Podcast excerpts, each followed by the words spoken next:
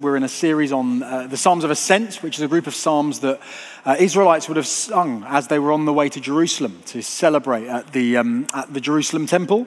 And uh, we're going to read Psalm 126 today. And the way we're going to do it is we're going to read it all out loud together. So uh, you might want to look at the screen for the words because we might all have slightly different translations of the Bible. But we're going to all read the Word of God out loud together. So it's just six verses, so not too long, but it'd be great to hear all of your voices as we do that. So let's read Psalm 126 together. When the Lord restored the fortunes of Zion, we were like those who dream.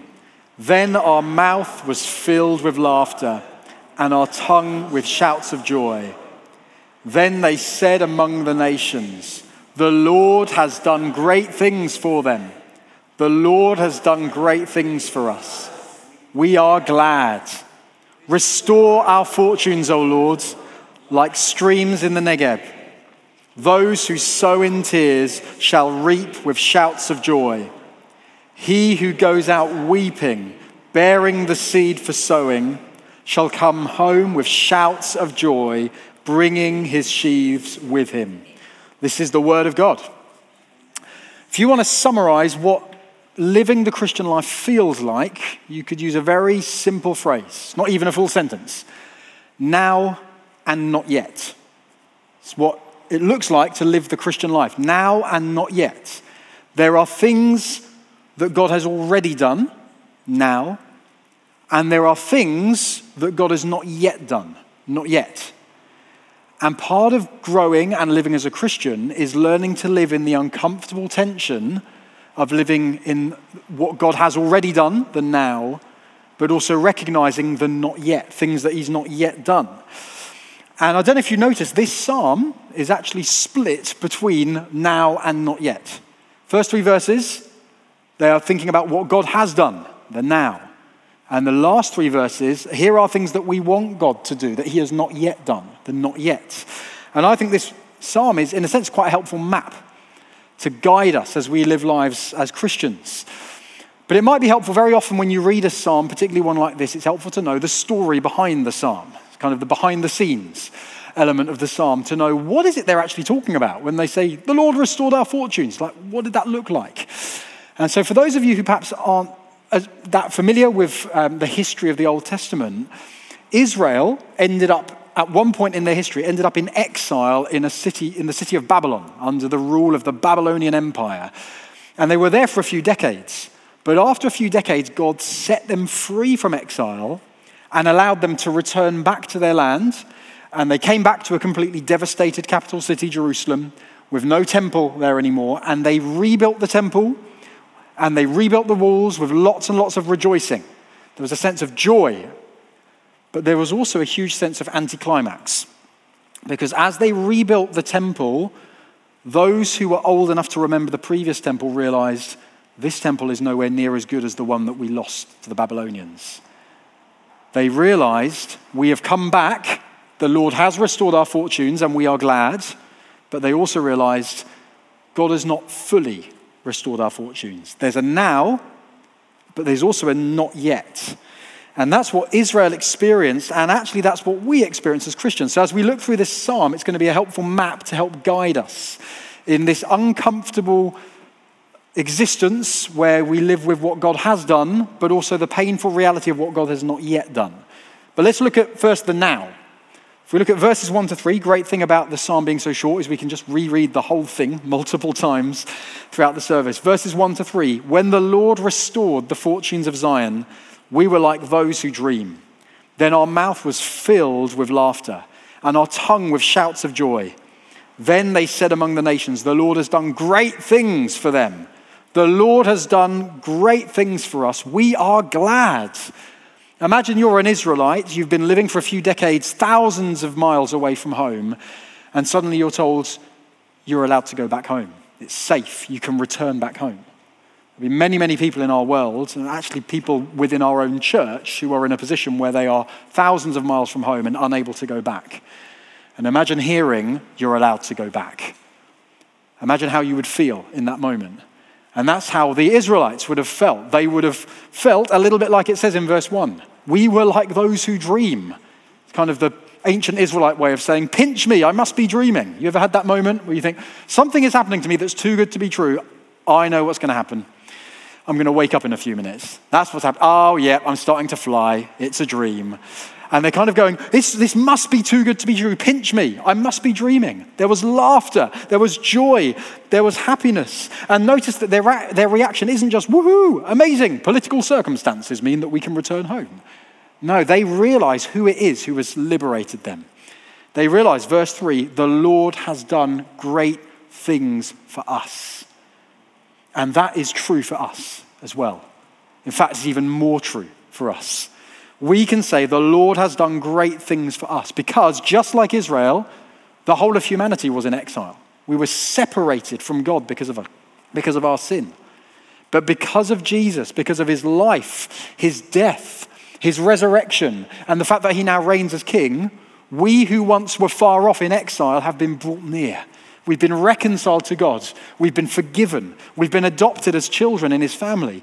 And we can celebrate about that. And we've been given the Holy Spirit so that we can experience the very closeness of God in the present, in the now. God has done great things for us, and that leads to joy. That leads to a life of celebrating, of laughter, of saying, Pinch me, I must be dreaming. That's the kind of response that it leads to. But if we're honest with ourselves, and if I'm honest with myself, very often it doesn't end up looking like that in my life. And I think one of the reasons is because you and I very often struggle with what I might call spiritual amnesia, which is the reality that we don't actively choose to reflect on what God has done for us. And human beings are forgetful, but that's one of the reasons that God gave us the Psalms. It's one of the reasons that God gave us the scriptures so that we can remind ourselves, oh, here's what God's done for me. It's one of the reasons that God gave us one another so that we can remind ourselves, here is what God has done. It's one of the reasons that God gave us good songs to sing so that we can remember what God has done. It's one of the reasons that God gave us communion so that we can remember what Jesus has done. And can I encourage if you, like me, struggle with spiritual amnesia, use practices in your life that will help you remember the things that God has done for us. So that just as Israel does here, we can say, We were like those who dream. The Lord has done great things for us. So there's a now. God has done amazing things. If anyone tells you, Yeah, you know what? You can't experience any of the reality of God's presence right now. You just need to hold on until Jesus returns. You can tell them, No, God has done great things. But there is also a not yet. I don't know if you noticed, the psalm changes tone completely when you get to the second half. Verse 4 goes from saying, We are glad, at the end of verse 3, to restore our fortunes, O Lord. Well, I thought you said in verse 1 that the Lord had restored your fortunes. Why are you now praying that God would restore your fortunes? And at that point, an Israelite would answer, Well, He has restored our fortunes. We've come back. We're out of exile. But have you seen the temple? Have you seen the city of Jerusalem? Have you seen the fact that we're still technically under foreign occupation? We're back, but we're not yet arrived at our destination. We're not where God's purposes are for us ultimately. There's a not yet element. Israel realized God has brought us back, but there's a sense in which we haven't fully been restored yet, and that's a painful reality to live in. In some senses, it's a slightly more uncomfortable reality than when you've not experienced any deliverance at all, because you're thinking, but I've come so far, but oh, I'm feeling that sense of longing for what God has in the future, but yet, and it's a painful reality to live there. And that is what the Christian life looks like. And it's important to realize that because otherwise we can end up having an overly triumphalistic attitude. And in its perhaps its most extreme forms, it looks like the kind of so-called Christian teaching that you might get sometimes that says God's plan for your life is that you would always be healthy, that there would be ne- never anything that goes wrong, that you would always know complete physical, mental, emotional well being. And the problem with that is that that's not what we see in the New Testament. What we see going on is a mix of God has done amazing things, God has healed me, God has delivered me, God has solved this problem in my family, God has r- ransomed me from eternal condemnation, mixed with I experience suffering I experienced the reality of rejection from people. And part of the uncomfortable reality of living as a Christian is living not only in the now, but also living in the not yet. And realizing that there are certain things that God will not completely do for us until Jesus returns. Until Jesus returns, as much as we pray for the sick and will see them healed and expect to see them healed, we will still be surrounded by the presence of sickness until Jesus returns and completely demolishes it all.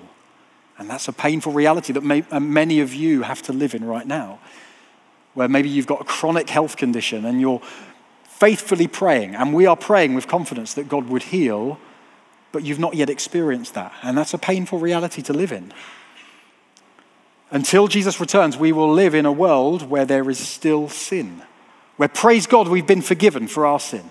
Praise God, He's given us the Holy Spirit so that we can increasingly not sin in the way that we used to. But until Jesus returns, you and I will still experience temptation. We'll still experience the reality of the power of sin trying to pull us away from God. We'll still experience the reality of other people sinning against us, wronging us, and that's painful. Until Jesus returns, we will still experience the reality of death in this life.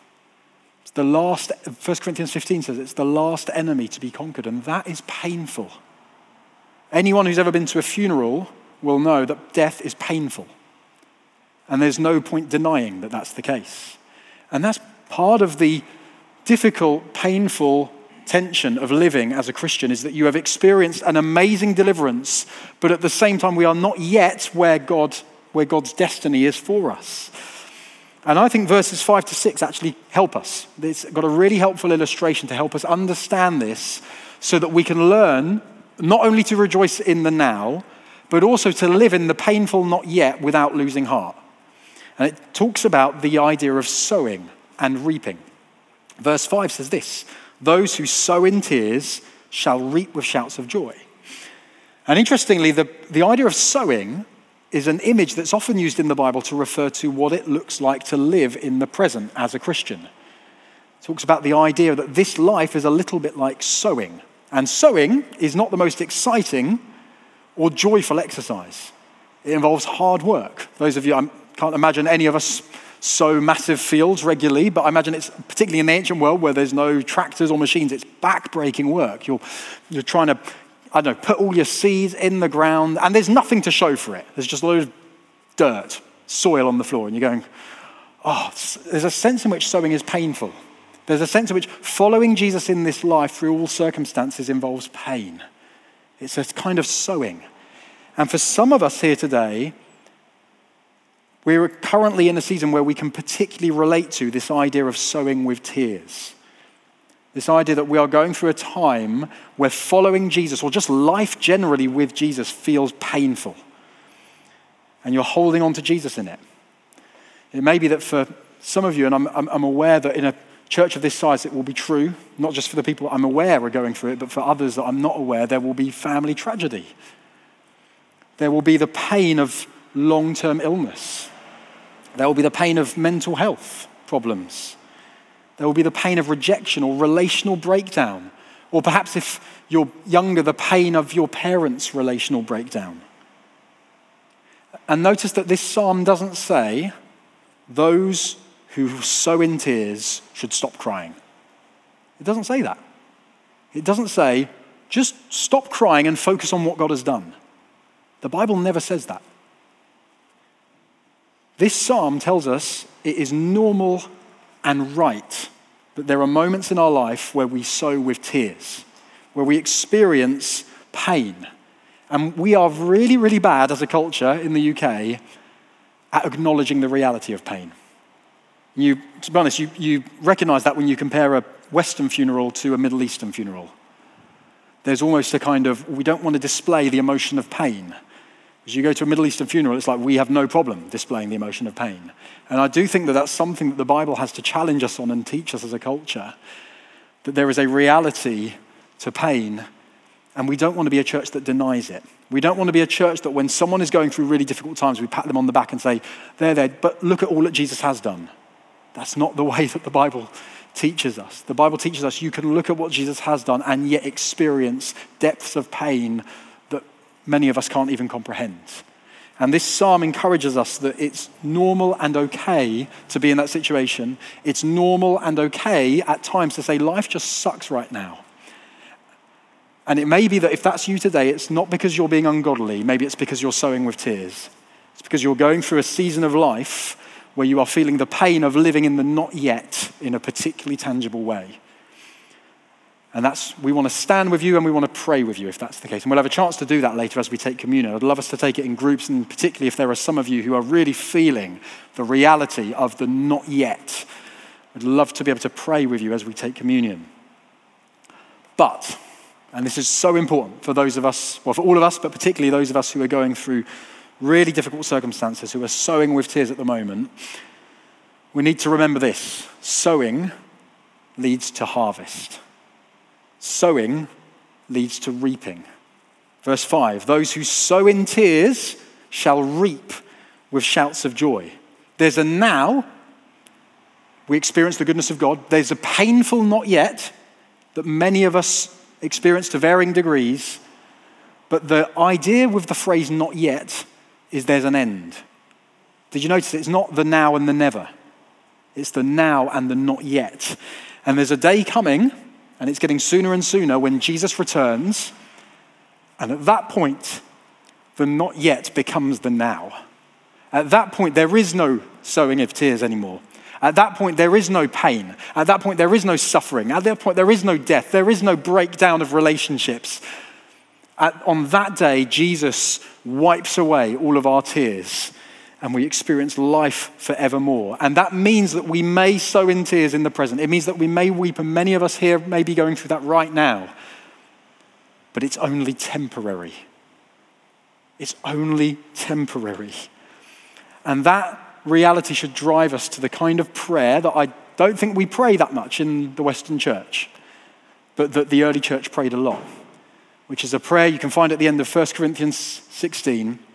It's a very short prayer our Lord come. The early church prayed for the return of Jesus. And I think we've kind of bought into a mindset in the Western church where we think, well, Jesus will return when Jesus returns. There's no point us like, yeah, it will be great when he does, but there's no point getting too obsessed with it. And I think that's an alien way of thinking for the Bible. The early church said, Lord Jesus, would you return? In fact, in the Lord's Prayer, your kingdom come, when is that prayer fully answered? It's answered when Jesus returns. So every time we pray the Lord's Prayer, what we're ultimately praying is, Jesus, would you return and put everything right? And I'd love us if we were the kind of church that grows in praying that kind of prayer that says, Lord Jesus, I thank you for what you've done. I also recognize the pain of what I'm going through at the moment, and I want you to come back. I want you to return. I want you to put an end to this suffering. I want you to put an end to this injustice in this world, that you would restore all things. Our Lord, come. Wouldn't that be a wonderful prayer to pray? So there's the now and there's the not yet. And it's painful, and we want to acknowledge that. But I also want to encourage you that it's temporary. And re- realizing that the not yet is temporary is one of the ways that many of the saints throughout history, and many people even that we would know, have lived their lives through very difficult circumstances, keeping their eyes on Jesus. And before we take communion with one another, I'd love to finish by reading a few verses by the Apostle Paul, who was someone who knew what it was like to suffer because of the not yet. And he writes this this is 2 Corinthians 4. I'm going to read verses 8 to 10 and then, verse, and then verse 17. The Apostle Paul says this We are afflicted in every way, but not crushed there's the pain of the not yet. We're afflicted in every way, but there's the hope that the not yet will become the now, but we're not crushed. We're perplexed, but not driven to despair. Persecuted, but not forsaken. Struck down, but not destroyed. Always carrying in the body the death of Jesus, so that the life of Jesus might be manifest in our bodies. How can Paul say that? How can Paul say we're afflicted in every way, but we're not crushed? How can he say that we're perplexed, but not driven to despair? How can he say that we're forsaken, sorry, struck down, but not destroyed? How can he say that? He explains in verse 17 This light momentary affliction is preparing for us an eternal weight of glory beyond all comparison. Or put in the language of Psalm 126 those who sow with tears shall reap with shouts of joy.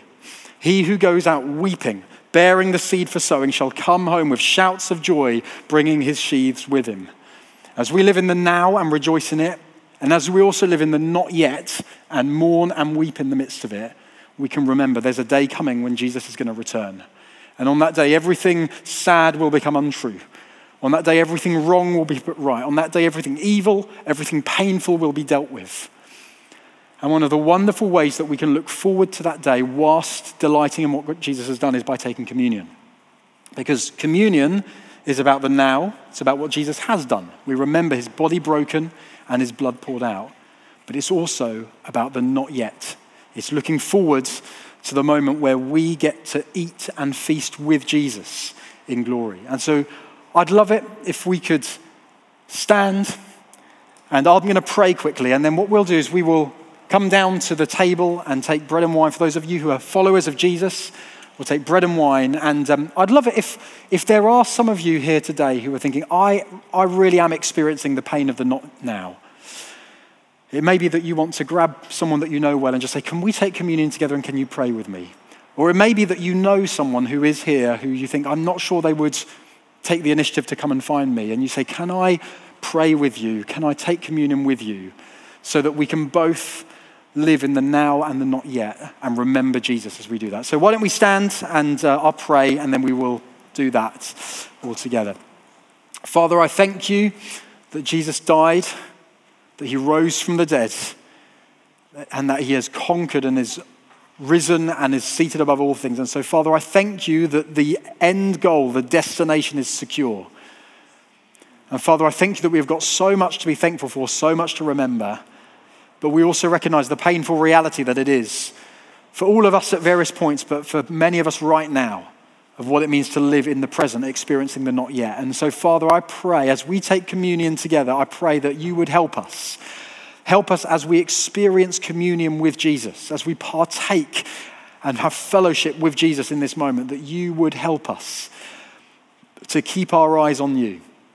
You would help us to know hope in the midst of difficult circumstances and help us to know what it is to have joy even in the midst of mourning to have hope, even in the midst of what looks like hopeless situations, Lord God. And so I pray, Holy Spirit, would you, would you help us? Would you fill our hearts with your presence? Would you give peace and comfort to those who need it? Would you give overwhelming joy to those who need it?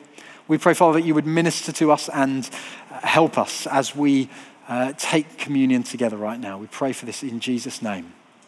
Amen. Well, as we're ready, why don't we make our way down to the table and uh, take bread, take wine, and pray with one another. And there'll be some music in the background as we do that, but let's spend a few minutes doing that all together.